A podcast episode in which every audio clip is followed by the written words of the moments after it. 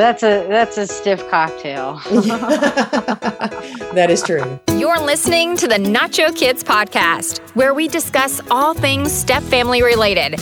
Real stories, real people, real help. Your hosts are the creators of the Nacho Kids Method and the Nacho Kids Academy Step Family Coaching Team, Lori and David Sims. Hello, David. Hey, honey. How are you doing? I'm doing good. How are you? Doing well. I'm doing well. Why you do that all the time? I don't know. I like it. Okay, that's your fancy voice. Mm-hmm. Okay. Doing well. You can be fancy. I can be fancy. All right, so I got an announcement to make. Let's go ahead and get it over with. Go ahead. Because you're gonna fall out when I say this. I'm about to fall out already.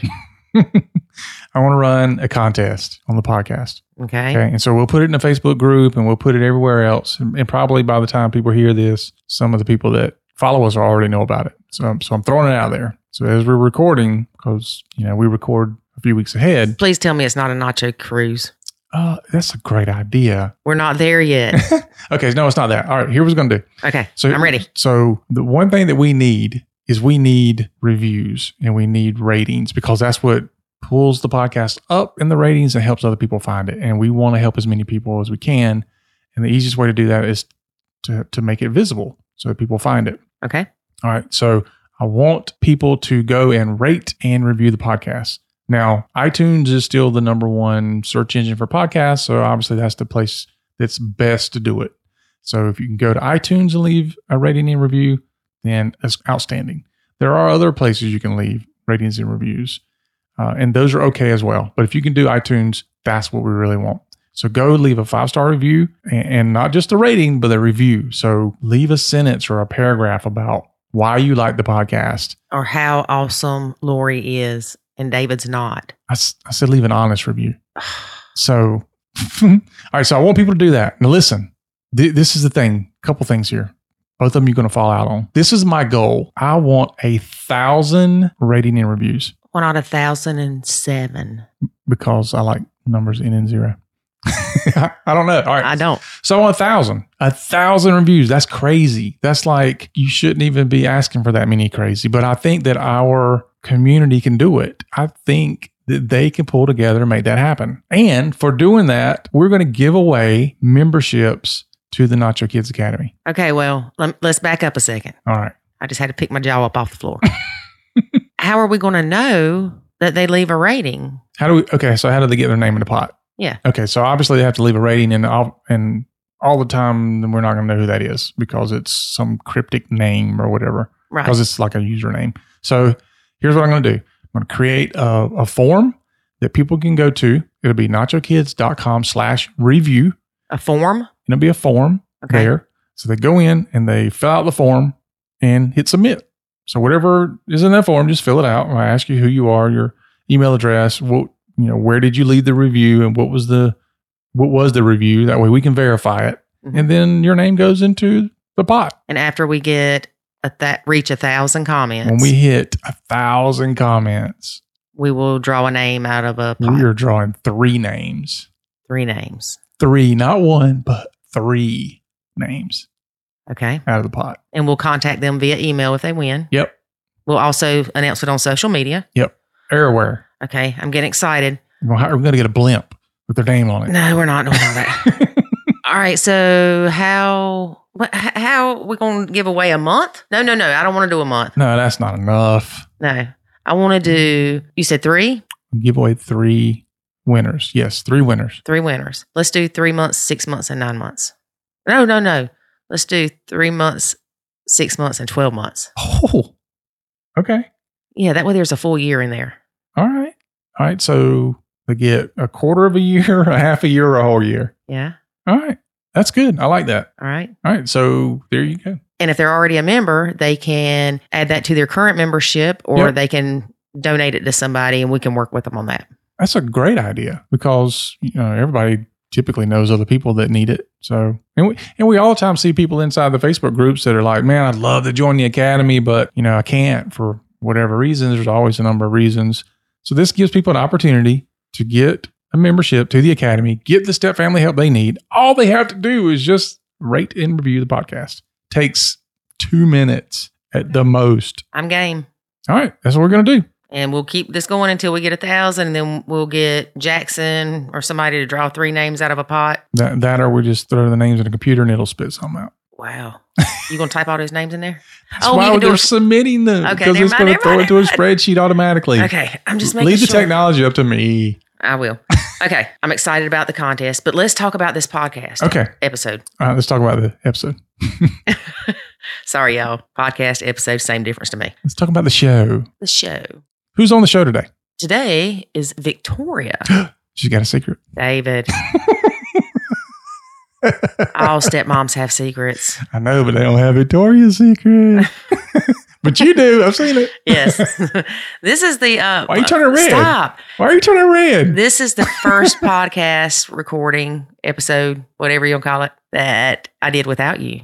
I know. So it may not be as entertaining. Well, maybe. I think you'll do fine. We'll see. All right. All right. I'm telling you a little bit about Victoria before we go in. Okay. She had a stepmom. Mm-hmm. Her stepmom and her were really close. All right. She considers her a mom. She calls her mom, I believe. And so when she came into her own stepmother role, mm-hmm. she thought that it would mimic that one. Right. No, boy. It didn't work, huh? No. Mm. So you just have to listen. Okay. All right. Well, let's hear a word from our sponsor. Then we'll take a listen. Take a listen. There is a way to save your sanity and your relationship, and it's called the Nacho Kids Academy. In the Nacho Kids Academy, you will learn the skills and knowledge to properly nacho, techniques to handle step-family challenges, ways to improve your communication, and much, much more. Visit nachokidsacademy.com and sign up today to join other step-parents who are seeing the life-changing benefits of nachoing. Again, that's nachokidsacademy.com. We would like to welcome Victoria to the Nacho Kids Podcast. How are you today, Victoria? I'm doing great. How are you, Lori? Doing well. So tell us about your blend.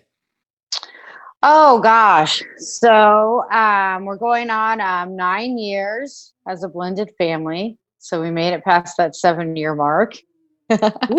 Yes, celebrate, girl. 9 years of lots of trial and error, but I have a bio son who is now 20, and his father and I split in like 2009, and about 6 months later I reconnected with my old college boyfriend. That's so sweet. Yes, I know. So it sounds like a fairy tale. It really does. But when people kind of peel back the layers of what we've been through, some more would be like a Grimm's tale. Yeah. A little bit dark. Anyhow. Yeah. So my son was probably about 10 at the time, and my old college sweetheart, he had 2 kids. He'd been separated for 2 years, and his children were almost 4 years old, about 3.5, and 6 years old. And in the early years, things went pretty well. You know, my son and my stepson, they clicked, you know, right away. You know, my son always wanted a little brother. And so he got, you know, kind of a little brother that, you know, I was, you know, never going to give him. So,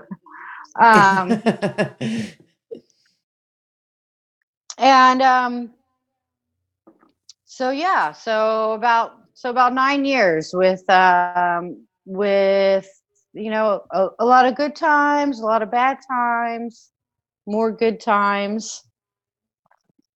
Yeah. So you didn't have the issue with your son bonding with his kids? No. Mm-mm. No, my son and my stepson, they bonded really well. And I think, you know, probably because of that, you know, that probably helped their relationship along, you know, in those early years. Yeah, for sure. Cause I know, my son, he was golly, 4 when we got married, and David's triplets were 9. And then he also had a 10-year-old.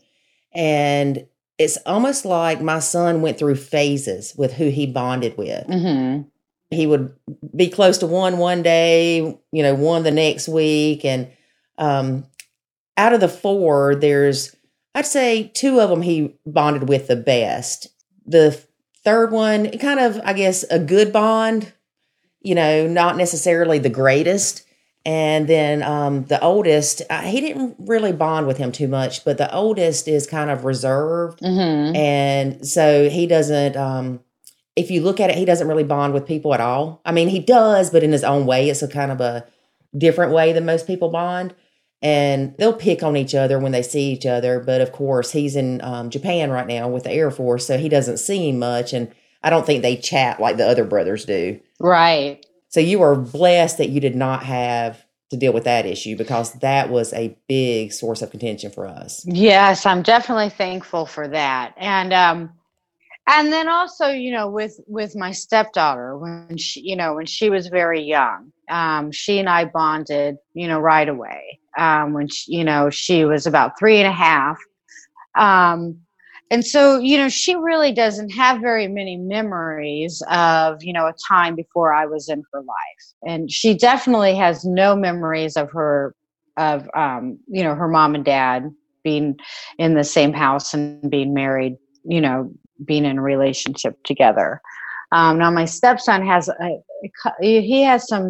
some small memories of when they were all together, but really not very many. So that's kind of like with my son. He was so young that he doesn't remember his dad and I together, because we weren't together at the time of his birth, but he, you know, David's always been here, you know, David's the fixture with me. So I think that plays a big role in it too, and it makes things easier.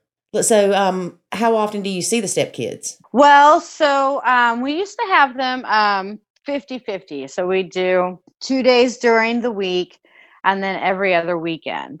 And as the kids have gotten older, you know, because they're 15 and 13 now. So as the kids have gotten older, now we just have them 1 day a week. So on Mondays and every other weekend.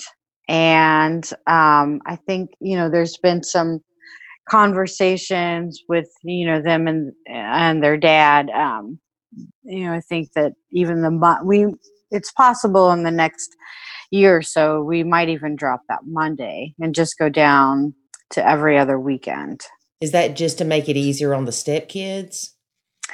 I think so. Yeah. I mean, because, you know, my husband definitely, you know, doesn't want it. He wasn't really for losing, you know, the additional day that we were getting, you know, for a handful of years. So, mm-hmm. So kind of going back, you know, I was saying that, you know, in the early years, you know, the kids and I, you know, in our family, we all bonded really well, in the beginning. And, kind of over the years, there were a lot of boundary issues that we had to set with my husband's ex-wife, and which she did not like. And I think, you know, once she kind of started, being forced to accept, you know, some of these boundaries, it seemed, you know, it started to seem to have an effect on our relationship in our home. So just to be, you know, pretty blunt, we've been facing some loyalty bonding issues, mm-hmm. in regard to their mom, and it has definitely affected my relationship with the kids, and it trickles down and it affects my husband's relationship with the kids as well. So, for instance, I mentioned, you know, we're losing that 1 day, and that may go down to more. And I mean, technically, the kids could walk to our house. You know, it's about a 10-minute drive. So, you know, it's really not so much of a hassle, I think, as it's being presented. Oh, yeah, that's definitely not bad. That's what I was going to ask you. You know, how far away the kids are. Like my son's dad, he lives about I'd say 40 minutes away. Days during the week, it's just not feasible for him to get him and things like that when there's school going on. Right. But they're just a few minutes down the road. Yes. So you think that the bio mom is kind of making the kids feel guilty for when they go to dad's or? I absolutely know it. So, you know, one of the ways that I came to the Nacho and disengaging philosophy happens maybe about 4 or 5 years ago. And, you know, going through phone checks, you know, the kids like cell phones going through phone checks and just reading some really questionable conversations between the kids and their mom while they were in our home. Well, for instance, you know, it started with one of the boundaries that we had set with their mom was about, you know, the constant calling and texting of my husband on his phone. And so, you know, we established like a co-parent meeting, you know, like a one phone call a week, you know, during the middle of the week to, you know, discuss the business of the children. And then all other calls and texts, you know, kind of needed to be for emergencies only.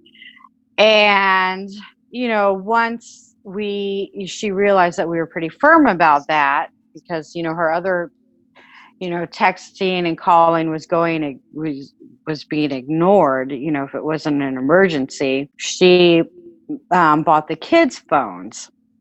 And at this time, we also had a boundary set with her that while the kids were in our home, that she could call them on Sundays, you know, at 11, you know, just to kind of like check in and say hi. Right.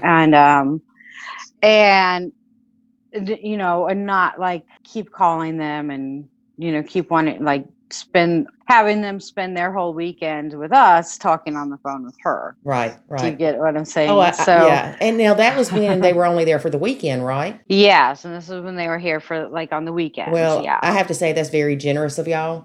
I fought tooth and nail to be able to get to speak to my son every other day when he's with his dad, if it extends more than 2 days.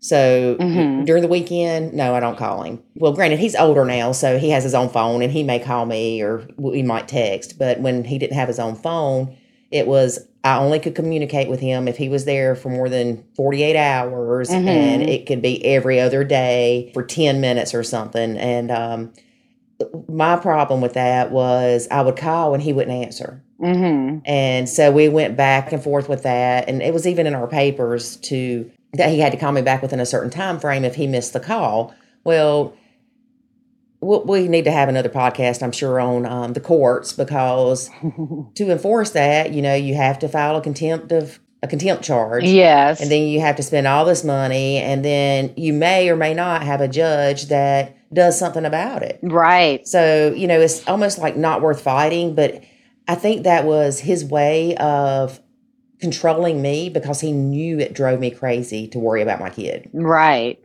Is mom a bad mom, or is she just, you know, like the overprotective helicopter mom? Oh, I don't think no, she's definitely not a bad mom. You know, she's a good mom, you know, and the kids are good, you know, in general, they're good. You know, we don't have any issues, you know, other than just normal, you know, whatever age phase that they were in type of issues. Yeah.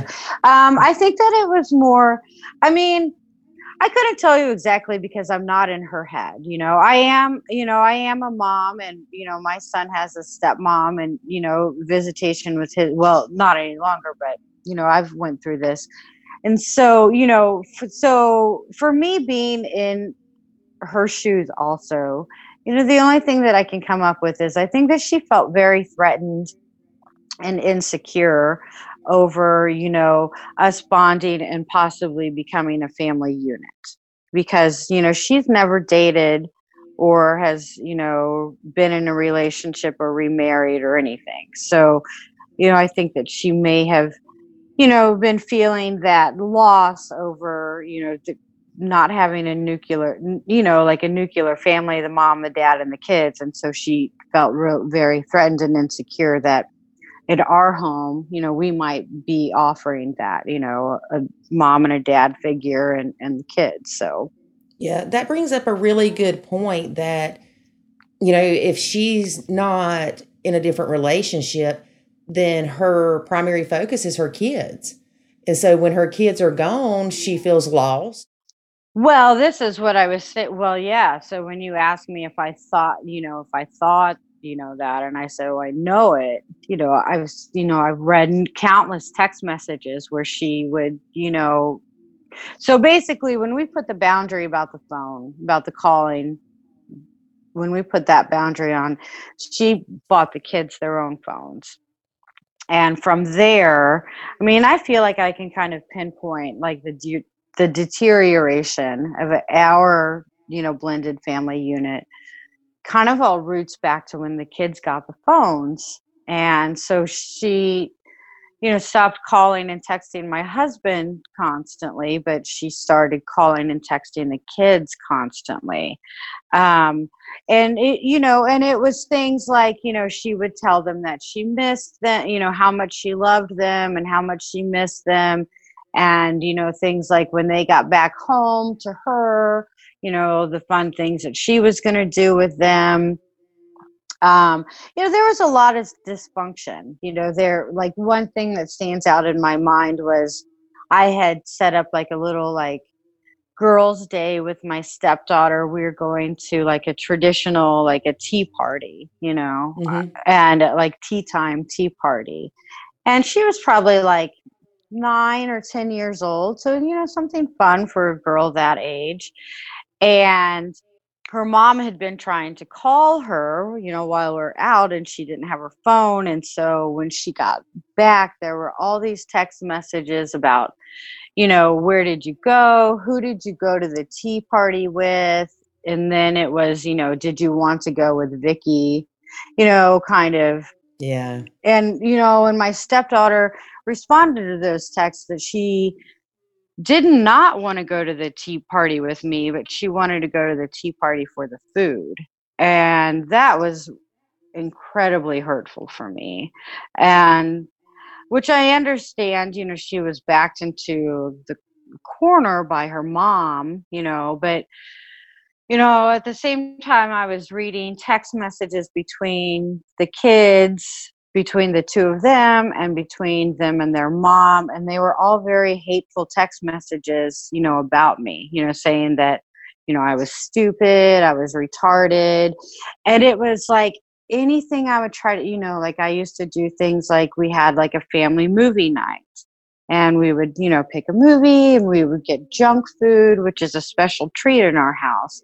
And you know, I would see text messages like from the kids where they were talking about how the movie that I picked was, you know, or the movie that I picked was stupid and that they hoped, you know, that my husband and I would break up.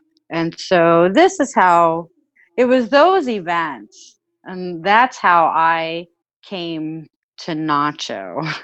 So, because I mean, I felt like, I mean, I was exhausting myself. I was really trying to please everyone. You know, there were points I was cooking 3 separate dinners because, you know, one kid wouldn't eat this, but the other kid would. And, you know, and one kid wouldn't eat that. And then my husband and I ate different food and only to, you know, and then only to go back and see how the kids are talking about, you know, to see how the kids were talking about me. You know, and all these efforts that I was making, it made me, I was also seeing a counselor at the time, after I started, you know, during the time that I saw the text messages and, you know, explaining this to her and the counselor gave me which is going to be my answer for the best piece of advice, which is to do the things that make you happy.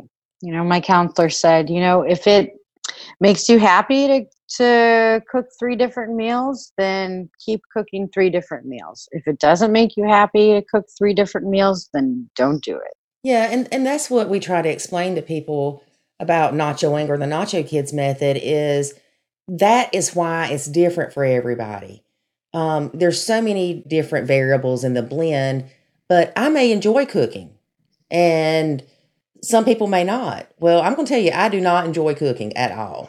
And so when I would cook and then the kids would say, oh, that looks like dog food or something like that, then I'm nachoing that. Right. Their dad can feed them. They were old enough to fix sandwiches or cereal, but they weren't old enough to fix a meal. Mm-hmm. So David took that over because that was a very stressful thing for me. And the same thing with laundry. It drove me crazy with the laundry because they wouldn't bring their laundry down or sort it, separate it or whatever. And when you would fold it, or they would never put it up. So I'm like, why am I doing this when all they're doing is taking it and throwing it back to be washed again because they don't want to put it up? Right. So I started nachoing that. I have a hilarious story about laundry. That's so funny because I used to do everybody's laundry too. And then I started noticing that like my stepdaughter was like putting like clothes in her backpack, right? And at first, you know, this is when I was like all in, you know, and like just exhausting myself. And pre-nacho. Yes, pre-nacho. And so I was, at first I was offended, you know, I was like, oh, I can't wash the clothes. Like what's going on? You know, like why are you putting these clothes in your backpack? And I was told that I didn't do the laundry right. Now this is coming from like an 8, you know, like a 7 or 8 year old. So, oh my goodness. So, I mean, you understand, you know, I understood that that comment was, you know, something planted in her head and, you know, not her own, you know, she didn't know anything about how to do laundry. So I would see my counselor at the time and I was vented with my counselor about how offended I was, you know, by this and blah, blah, blah. And my counselor said, oh, that's great. You know, just, you know, give her, you know, a laundry sack and send the laundry to her mom's. And like a light bulb went off in my head. It just kind of clicked like, oh my goodness. Yeah. Like I'm like getting offended and all upset. And, you know, I knew that that comment really came, you know, straight from the bio mom, you know, that I didn't do the laundry right. So by all means, do the laundry. Yeah, have at it. Exactly. So that's one thing you said that, you know, it kind of clicked with you. And, you know, that's where Nacho Kids came from, is the counselor kept telling me they are not your kids. They are not your kids. And that's all this man would say to me. And when we left, David and I were cutting up, and that's where I said, they are not your kids, kind of making fun of the counselor. And in that moment, I'm like, I'm telling you, it's like the angel started singing or something. It's like, whoa, I realized I was creating my own misery. Yes. I mean, I was doing this to myself, and I'm like, whoa, step back. It's just like everything just kind of made sense then. And that's immediately when I started nachoing. And yeah, it took time for me to re-engage, but the effects of my nachoing were almost instantaneous. Mm-hmm. And it was not easy. No, it's not easy. And I think, you know, one of the reasons why nachoing can seem really hard for people, especially in the beginning, is it's a lot of control to give up. Yes. You know, it is. It's a lot of control. And I think that women, we're not control freaks. You know, I think that women, we naturally just want to be able to manage our homes. You know, it's kind of, you know, the natural order of, you know, and when you look at, you know, non-blended families, you know, traditional families, you know, it typically is the woman who's handling the calendar, maybe handling the finances, you know, doing the planning, doing the meal plan, you know, doing the domestic responsibilities, you know, caring and upbringing the children. And so that feels very natural, you know, for us. And it feels like a complete loss of control when you're not able to, you know, fulfill what you think is your natural role in a home. So, yeah. And especially if you're a bio mom, if you've got all the kids there, I actually wrote a blog post about this recently. You feel like you have to have a split personality. Mm-hmm. I have to respond to my son differently than his kids, because I can tell my son, what the crap are you thinking? Pick that up. You know, whereas his kids, if I said that, then the next thing you know, in their head, I cuss them out. Yeah. They take it to extremes. And so you have to separate yourself and be the nacho parent or the step parent and be the bio parent. And to me, I did almost feel like it was a split personality thing, because you have to be so aware of what you're saying and how you're acting, because they don't take it the same as your kids do. No, and I have definitely found that out. You know, especially with my stepdaughter, now she's gotten like older, you know, she's 13 now. And so the last couple of years have been, you know, those are rough years with kids just in general. And so then you add the dynamic of our relationship and the loyalty bonds in there. It makes it, you know, even more complicated. And it's absolutely true. You know, I've said things to her that are just, you know, simple and straightforward, and she has meltdowns about it, and she twists it, and then she, you know, takes it back to her mom and says some, you know, and her dad also. And she, you know, and tries to create some drama around something that I didn't even say, you know. It's what she heard. Exactly. And David and I cut up about this a lot, because he says that I have some kind of filter before I really hear things, because he'll say something and I'll say, well, you just said da-da-da-da. And he's like, no, that's not what I said. And I'm like, well, that's what I heard. Yeah. And what it is we add emotion to what we hear. Mm-hmm. You know, so if we're sensitive about something, for instance, if we feel like that our house is a mess and we need to clean up, and we feel pressure to do that, and then they say, well, did you mop the floor? Or, you know, something simple, you take it as, oh, they're saying that I don't do crap. Mm-hmm. But kids do the same thing. And I don't know about your husband, but David really felt like he was stuck in the middle between his kids and me, because they were telling him one thing, I was telling him something different, and no matter which way he went, he couldn't win. Yes, this is a huge issue in our home right now, where my husband, you know, definitely feels like in the middle. And so we've been living together for 8 years, but we got married just last year. And so when we announced our engagement, and then after we got married, there came some times where my husband had to pull his kids aside and have some conversations with them. And, you know, they say, it's so funny, they say the same thing. They feel like that he always picks my side, and that he never like defends them, which from my perspective is not true. He actually gets incredibly defensive about his kids. You know, I mean, there's like, I can't really say very much to him about his kids, and he doesn't take it very well. You know, it takes a couple conversations and usually an argument.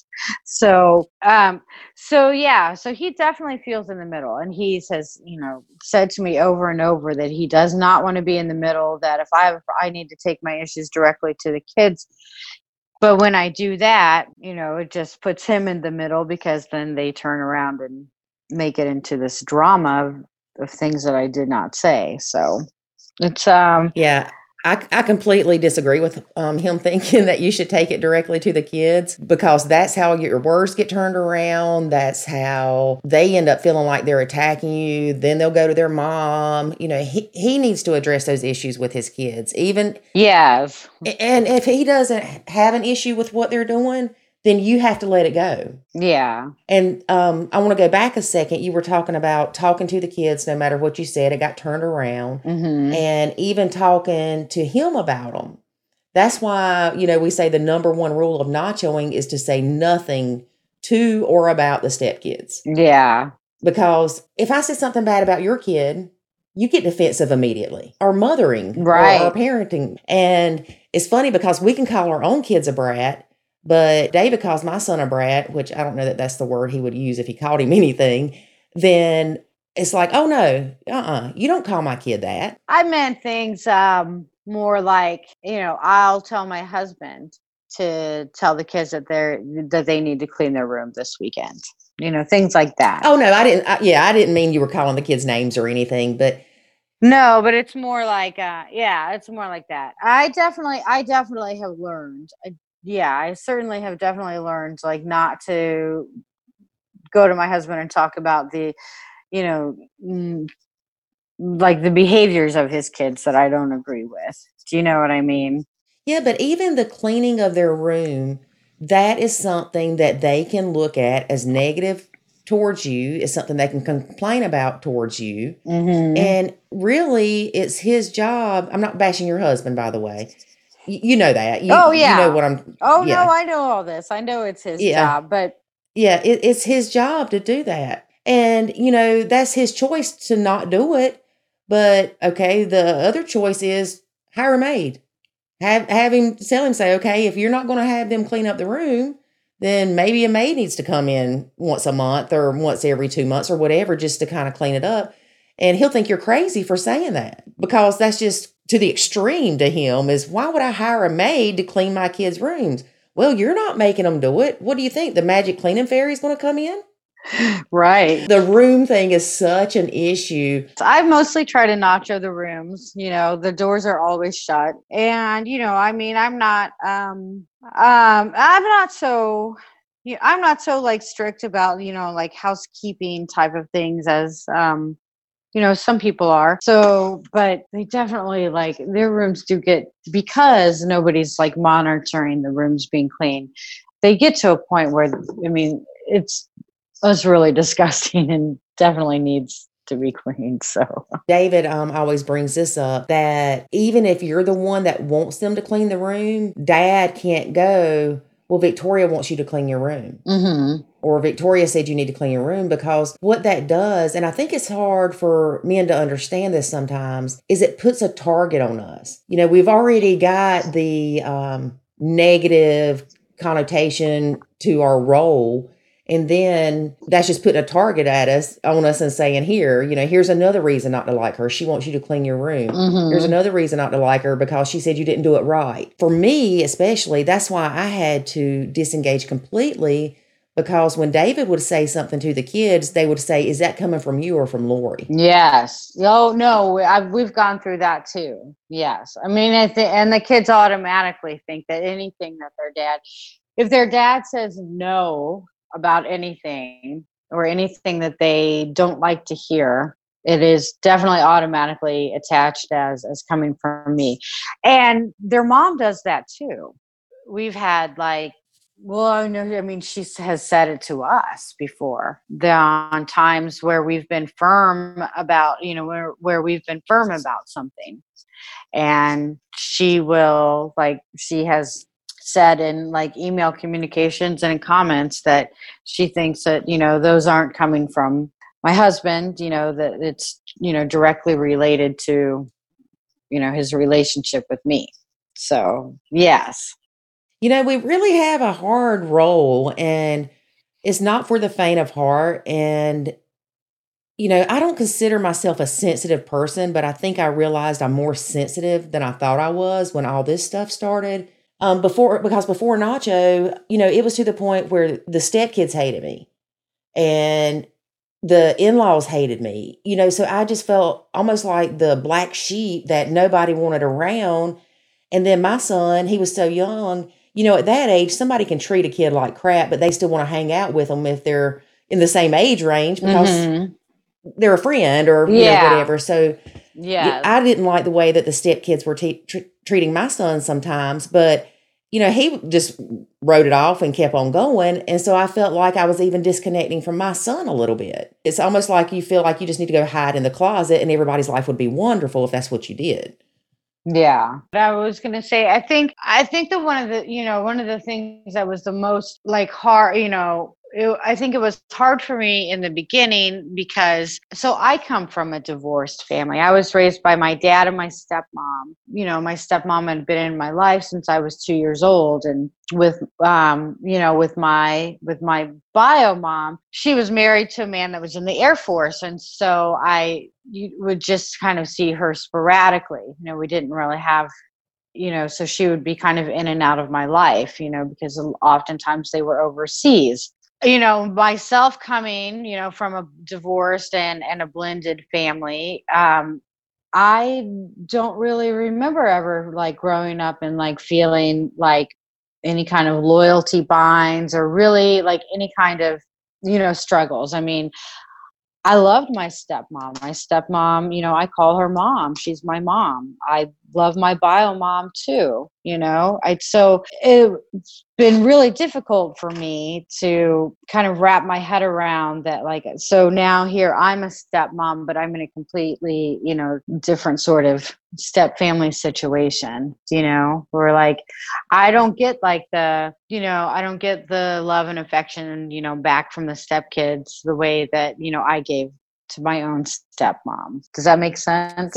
Oh yeah, it does make sense. Did your stepmom, did she nacho you, or she was more of a parent? No, she was a parent. I mean, and I think that, you know, even growing up, you know, because of the situation with, you know, with my bio mom being overseas a lot, you know, I mean, I think, you know, almost everyone we knew just automatically assumed that my stepmom, you know, was my mom, you know, and we didn't even really talk about, you know, that she wasn't my mom. It was just a given, you know, that she was my mom also. I mean, she raised me, you know, I mean, she, you know, took me to all the doctors and dentist appointments, you know, did, you know, all the school functions. She took over the motherly role.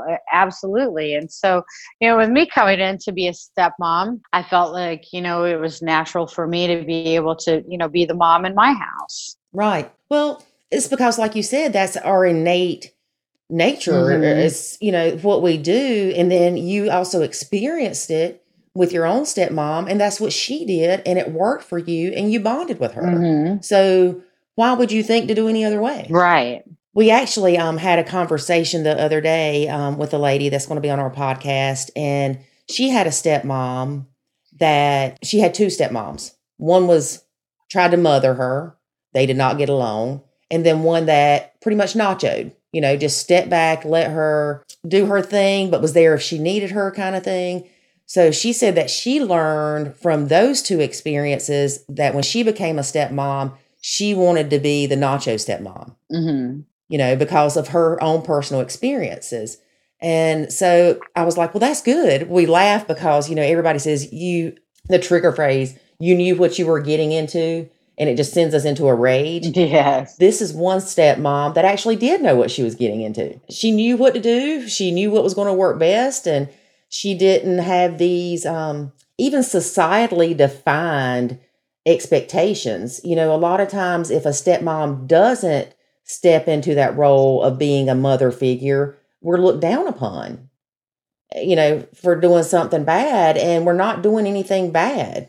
We're just trying to figure out what fits our blend and what does our specific role, what it looks like for us, and what's the best way to make this work, because we know 72% of blended families don't make it. No, I mean, I grew up like definitely, you know, because I had the stepmom, you know, I grew up, you know, already with that, you know, knowing that like, oh, like the Disney portrayals stepmom. So it's, I mean, my stepmom and I used to joke about that, about the evil stepmom portrayed by Disney and things like that. And so I guess, you know, I kind of, you know, I did think that I knew what I was getting into. And, you know, having had a stepmom myself, and I definitely did not. I think a lot of us think we know what we're getting into, but we, when the reality hits and things don't flow like we think they should, then it's like, oh man, I had no idea this was going to happen. Right. Yes. You know, cause we really prepared, before we got married, with research and, talking to other people and all this stuff, because we knew it wasn't going to be easy, but we were still blindsided by the stuff that we went through. Yes. And if I would not have nacho, there's no doubt that we would have never made it. In fact, when we went to speak to the counselor that kept telling me they are not your kids, it was either the next step to us, if we couldn't get some kind of resolution there, was divorce. Right. Well, I think David's resolution was more of, okay, let's start over. Maybe you and Jackson move out, and then, you know, we tried a different approach to this, but my thought process was, if I move out, I'm not coming back. Right. I was not, there was no chance. I was not coming back. If I left, I was not uprooting my son. I was not moving again. That was it. We see that a lot. And I know you see it too in the Facebook groups where people are choosing to do that. Mm-hmm. they're choosing to have separate households to try to make this blend work. And it's like putting a Band-Aid on the problem. It's not fixing the issues. So, of course, things are better when they do that because the stress isn't there. Yes. I mean, I think that people should do what works for them. But when I hear things like that, it makes me think, you know, that gives an awful lot of power to the kids. Do you know? Mm-hmm. Where, you know, the kids have learned that, you know, if they don't take responsibility for their behaviors and make changes on their end as well, you know, then they can just like push someone out of the family. I mean, I don't know. I feel like it gives doing things like that gives an awful lot of power to the kids. And where, I mean, marriages are supposed to be unified, and the couple really should stand together and say, we're going to weather everything together, even your BS. Yeah. No, I do think that the kids need to feel comfortable sharing what they're struggling with. Mm-hmm. But also when it's crazy stuff or outlandish, then that needs to kind of be curbed a little bit. I think that your stepkids, since you had such a good relationship with them in the beginning, you're going through those teenage years now. Mm-hmm. And I would think, and it would be interesting to see how things are in a couple years with you, because once the kids grow up, I think that they may look at you differently. Well, you know, that's the hope, you know, that we kind of hang on to. So like interesting story. So, you know, we had talked about how, you know, the kids will take, you know, something that I say and just kind of, you know, twist it. And, we had a situation like that, a handful of months ago, and my husband, you know, feeling like so stuck in the middle because, you know, his kids were coming to him and saying that, you know, I should never say those things to a 13-year-old. And they were things that I didn't say, and they were misconstrued. And so we decided to go see a counselor. Go back to a counselor. We, you know, had been on a break for counseling for a couple of years. So my husband and I saw a counselor a couple of times, and then we brought the kids in for a session. And, you know, quickly learned, you know, after meeting with the counselor in his session with the kids that, you know, the kids don't want to do anything to change it. And for me, I told my husband that, you know, those counseling sessions were really starting to open up like a lot of like old wounds for me. Like I finally, you know, and because of Nacho, I really got to a place where I was like, felt very neutral, you know, where mm-hmm. if they don't like me, it's their problem. Right. Oh, well, not everybody likes everybody. Yes. And so I got to a place where I was pretty neutral. I did a lot of, you know, self-work. I worked with a counselor. I'm lucky enough to have a very good girlfriend who's also, you know, who's also a stepmom. So I really wasn't willing to continue to go to the counseling and try to like, deal with that, like one issue, or even I felt like the whole point of the counseling was try to like make the kids like love and accept me. And, you know, I guess I just don't care right now. And I don't think it's that we don't care as much as we realize that in the whole scheme of things, that we can't focus on that. And the counseling sessions, you know, it was starting to bring up some old issues. And so my husband and I were starting to argue more. And I felt like our relationship is the priority, you know? Mm-hmm. It's our relationship that's the priority. And so so it was bringing up old issues for me, like things that I had already felt like I had worked through.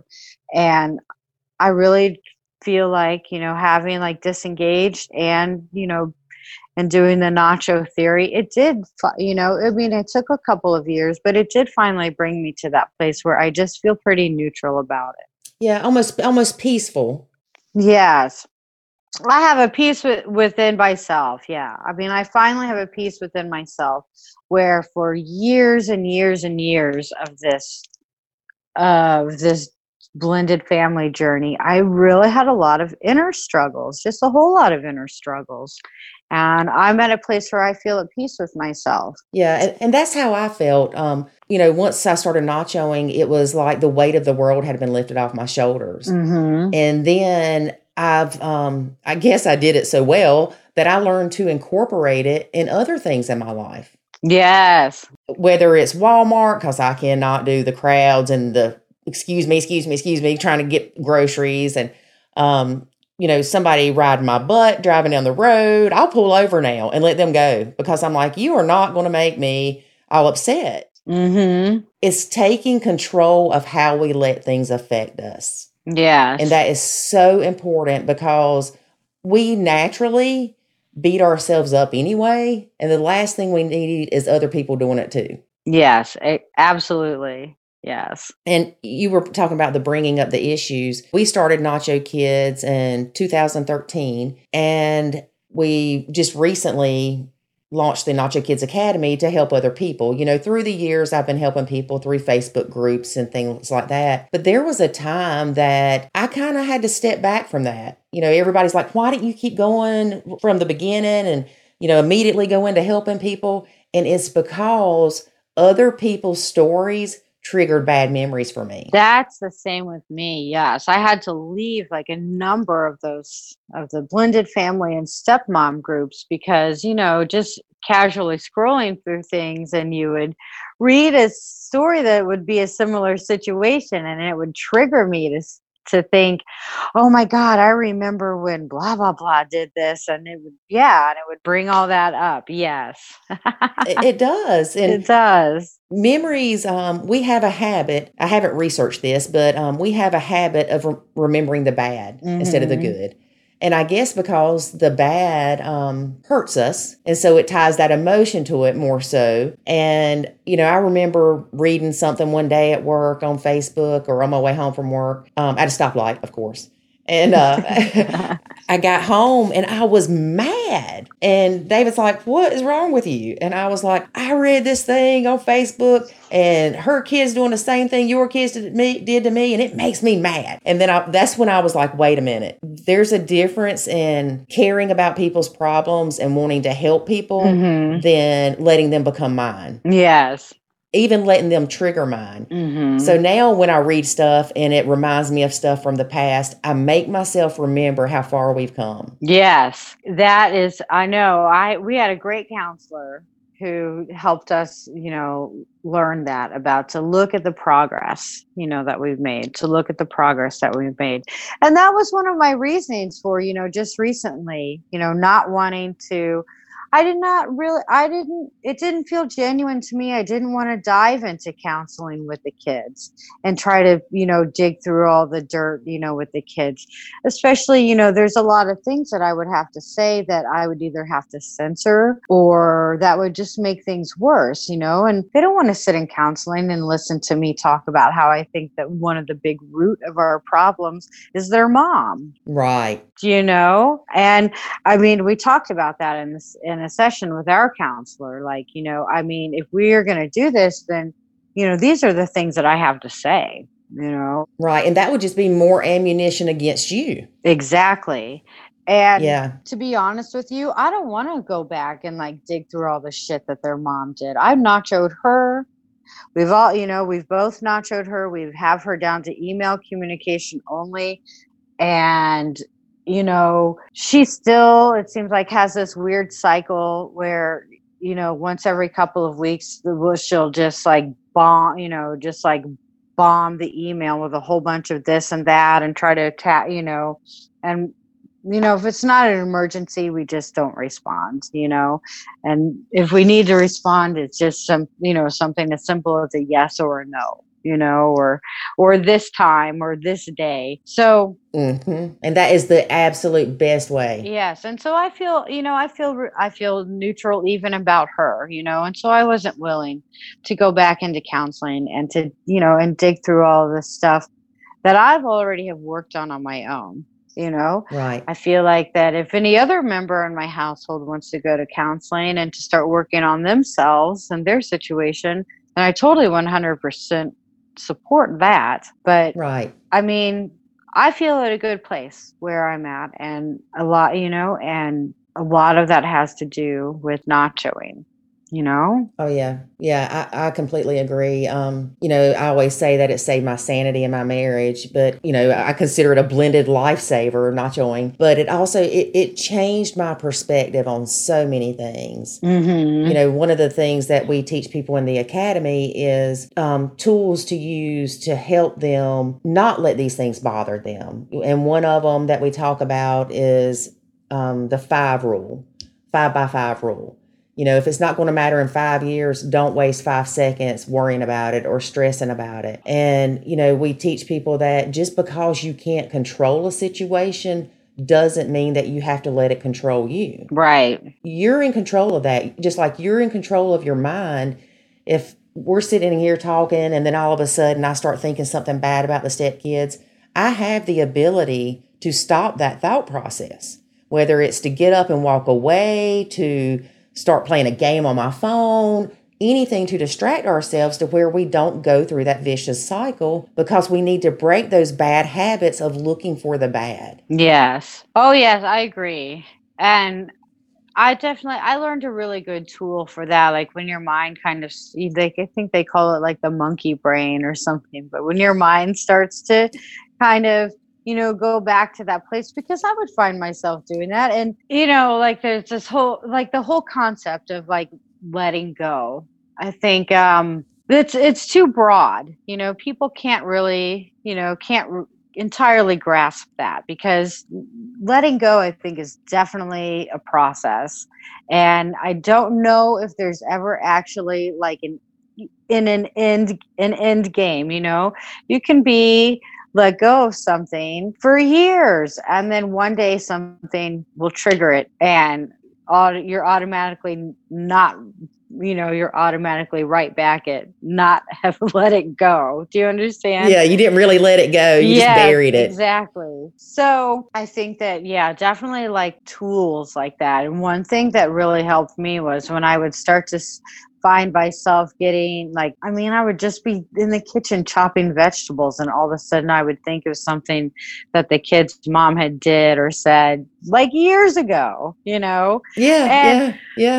letting the whole story run back through my head again. And I learned to pause and say just simply peace be with you. And sometimes that meant peace be with me, because I needed the peace. Sometimes that meant peace be with her, poof, be gone, sort of. Yeah.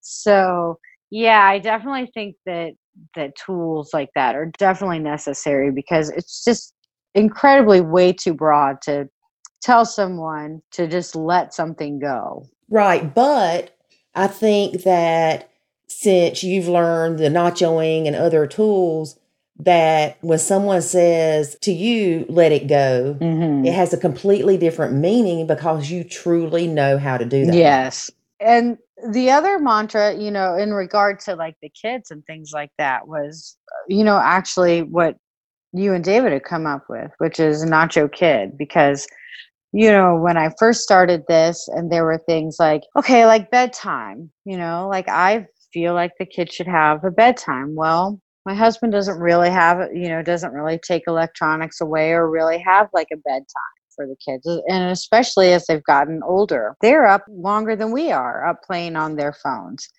And in the early years, before I really started nachoing, that used to really make me mad. I used to get really mad about that. And I learned to breathe through that being mad about it by saying, Nacho Kid.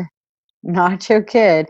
I mean, I think, my two mantras, I had that combination of peace be with you and Nacho Kid. And, sometimes I would say it through grit teeth, uh-huh. But it got easier and easier and easier. Now I feel that, it's just kind of second nature. Now if the kids, if the kids are up until 1:00 in the morning on a school night playing on their phones, it's not my problem. They're the ones who'll have to suffer, feeling fatigued the next morning. Yeah. I know one of the things that I started doing, you know, I would tell myself, Nacho Kids, Nacho Kids. And then I started thinking of the Macho Man song. Yeah. And so I replaced that with Nacho Kids. And so if I'm getting stressed or, you know, they were aggravating me or something, I would just start singing that to myself in my head. I'm not going to sing for y'all because, you know, God did not bless me with a singing voice. But it made me laugh. Mm-hmm. You know, it lightened the mood. It just got me to redirect my thoughts. I know it's crazy how stuff pops in your head, though, because you can ride down the road and be having a great day, and all of a sudden something that happened 10 years ago that hurt you or that you feel guilty about just pops in your head. Yes. And so I've learned to go, where the crap did that come from? You know, and say, wait a minute, that is not happening now. I don't need to relive that. And our mind is not always our friend. Right. You know, we have to learn to control those. And we speak a lot in the academy about ants, the automatic negative thinking. Mm-hmm. Dr. Daniel Amen wrote a book on that. Yes. Yeah. And I mean, and it's true. We automatically have those thoughts. And it's like you said, it's almost become second nature to you to not let things bother you. We have to do the same thing with the negative thinking. Mm-hmm. We have to think positive and not allow those thoughts to control us or to cycle and spin out of control or spiral out of control. We just have to get a grip on it and, like I said, either walk away, do something else, change your focus. You know, I was on the phone with David one day and we were talking about something and it was something unpleasant. I don't remember exactly what it was because all of a sudden I go, oh, look at that blue car, you know, because I'm like, I'm not talking about this. It's not healthy for me to talk about it. I'm not, you know, feeling good about it. Now, granted, you can't just dismiss everything in life, but you can figure out better ways to cope with it and then come back and readdress it if you need to, or just to take a break from it for a little bit. Yes. Victoria, it has been great talking to you, but we need to get through these little lightning questions. All righty. Yeah, let's do that. So you've already kind of answered this, but just to refresh, what has been the hardest part of blending for you? The hardest part of blending, I think, is learning to accept that my vision of what blended family life was going to look like, you know, isn't the reality. Yes, I'm with you on that one. I think a lot of people, once we let go, even if we had realistic expectations, we knew it wouldn't be easy, whatever, we still had expectations. Mm-hmm. Once we realized that, you know what, let go of those expectations and let things happen naturally, it puts us in a better place in the blend. We quit putting stress on ourselves and on everybody else, and things need to calm down a little bit. Yes. All right, let's see. The second question is, what's been the best advice you ever received about blending? Well, I mentioned this before, and it was definitely, you know, as simple as, you know, do the things that make you happy. So, I mean, the counselor that gave me the advice, you know, like if it makes you happy to cook 3 different meals, then cook 3 different meals. If it does not make you happy to cook 3 different meals, then don't do it. Right. And that's been the best advice. Now, see, this is where people will go, oh, Lord, she's not going to feed her stepkids. You know, no, people, that's not what nachoing is. Nachoing is lowering your stress, but not neglecting the kids. I mean, you wouldn't have not fed them. You would have asked Dad to feed them, or you would have said, hey, I'm fixing one meal. Either you eat it or you eat a PB&J sandwich. Exactly. Yeah. I wonder what your answer is going to be on this one. If you could travel back in time, knowing what you know now, what's one piece of advice you would give yourself about blending? I guess boundaries. Like I wish that boundaries would have been established a lot earlier on. Yeah. We do it to ourselves though. We go in wanting to do the roles that we think, and we don't set those boundaries. And the next thing you know, we're overwhelmed and we're mad because nobody appreciates us. Mm-hmm. And one thing that I can say that the stepkids definitely learned from my nachoing was that I didn't have to do crap for them. That anything I did for them was out of kindness or out of love or, you know, just being a decent human being. And so once they realize that, everything that I do, I know they appreciate it. Yeah. Even little things. You need me to help you do this, or, you know, just offering, even though they don't ask for help now, you know, I know they appreciate me for that because they realize that it's coming from a good place. Right. And let's see, the last question. What is one thing you will tell others who are facing the same challenges in the blend that you have? Just one thing? You can do more than one. Rattle them off, girl. Give us 10. I mean, I think the most stepmom's gut instinct is to tell people to run, to just not even, just to avoid all the stress altogether. But if you found yourself, you didn't run and you're already in the race, then make your marriage a priority. I think there's a big misconception, especially in divorced families, where the kids have to come first. And I completely disagree. I think that the marriage comes first, that the children revolve around the marriage, that the marriage does not revolve around the children. Right. Now, see, I have an interesting view on that. My marriage is very, very important to me, and I love my husband dearly. He's a great husband, but I'm my kid's parent. So if I had to choose, it would be my kid. So, but I also, at the same time, I don't look at things as who comes first, who comes second. Mm-hmm. The love I have for my son is completely different than the love I have for my husband. The love I have for my dad is different than the love I had for my mom. And so I really hate it when people will say, what's the order or who comes first? Because yes, your marriage is what the kids see, and they need to see that that is a united front. But as far as if somebody said, you have to neglect one or the other, then I would take care of my son. Does that make sense? Oh, no, I completely respect that. And I didn't necessarily mean it like, so much in that term, but I think a lot of times in blended families, the marriage really does start to take the back seat because, the kids start to have a lot of the power in the home. And I was just going to say, and every counselor, so in the 9 years we've been together, my husband and I have seen like 3 counselors, at different point, at different stages in our relationship. And, and every single one of them, has, we've come to them with the drama and the trauma in our situation. They've all have said that, the goal that we need to be working on is how are we going to protect our marriage?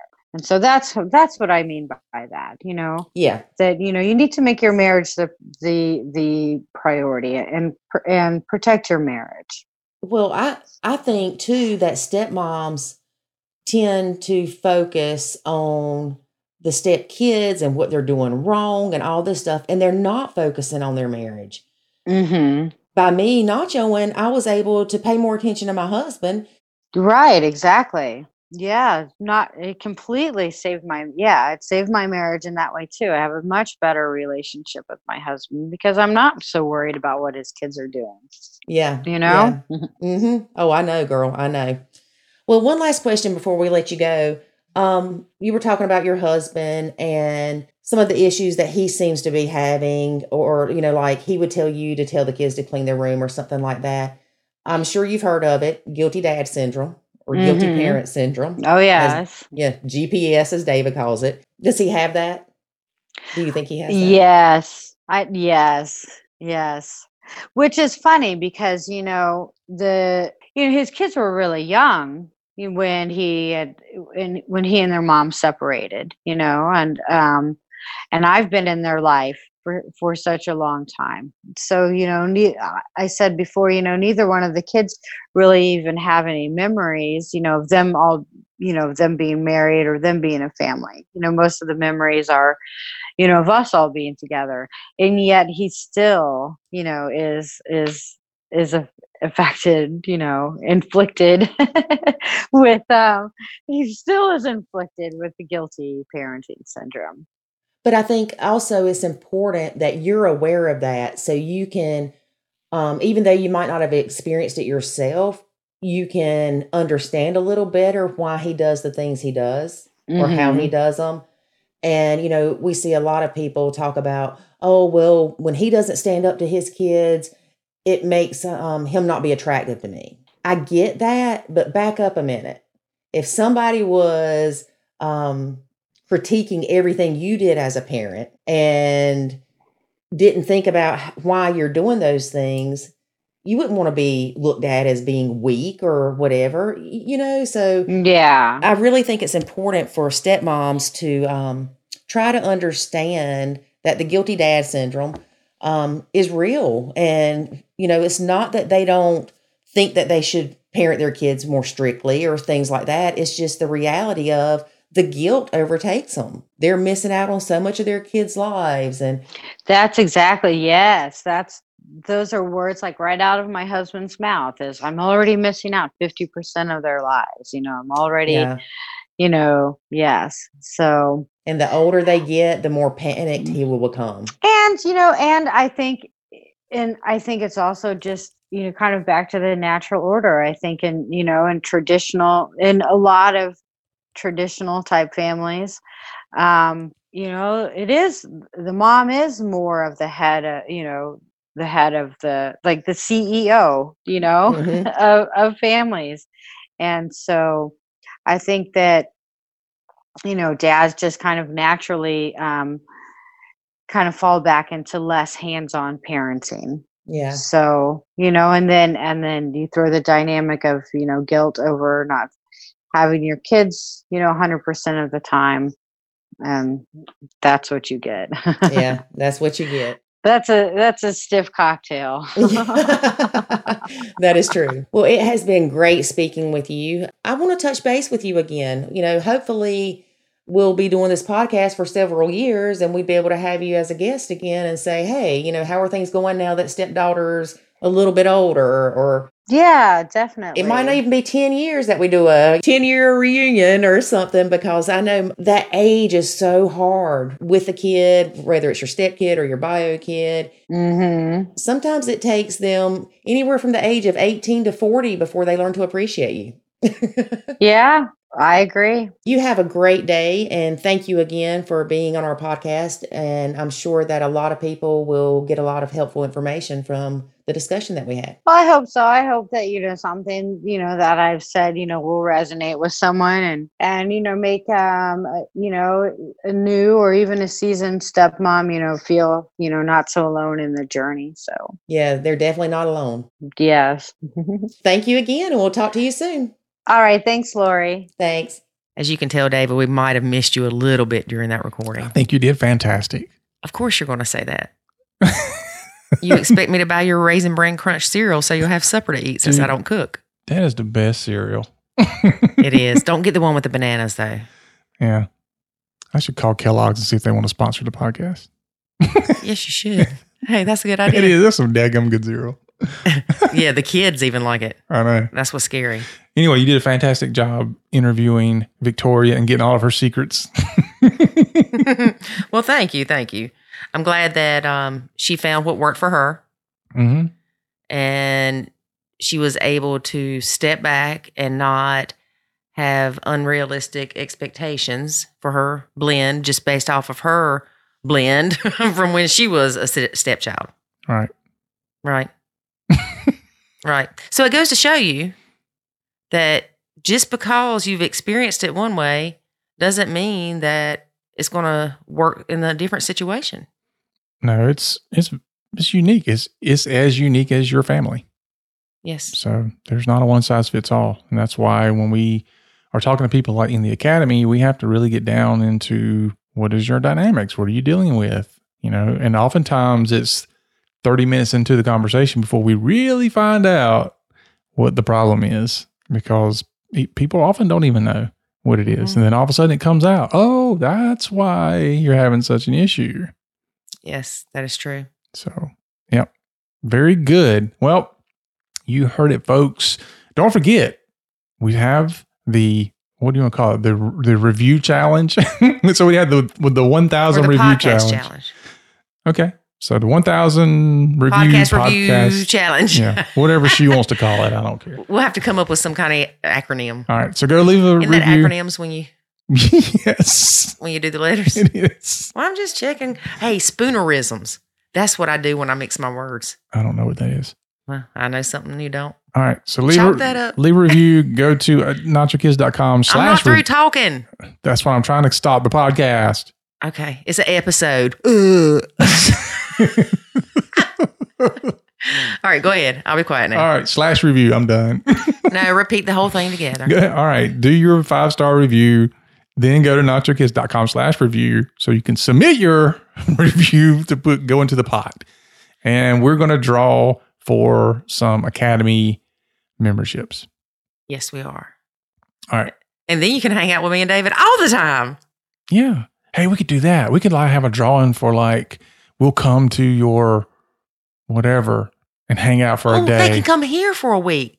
It'd be a Nacho house. We got a doormat that says Nacho house. We do have that. Yeah. Right. Be like a bed and breakfast, a nacho bed and breakfast. Look, I got one crazy stepmom in here. I sure don't want more crazy stepmoms up in here. Well, I do want to talk about this because I think we should at some point entertain conferences a little more, as well as maybe a cruise. I know there's a lady that does a cruise for her stepmom group. I told you what's going to happen in a step-parent cruise. Yeah, all the men are going to wonder why all the women are drinking going, Nacho! No. David, let's not talk about that. I know what you're thinking. All right. Very good. Thanks, everybody, for listening to this episode. Don't forget to leave the review and the comment and all that good stuff. If you have any questions, then just email Lori. She'll tell you. So I'll see you later. Bye. Thanks for listening to this episode of the Nacho Kids Podcast. Find us online at nachokids.com. Until next time, remember, life is good when you nacho.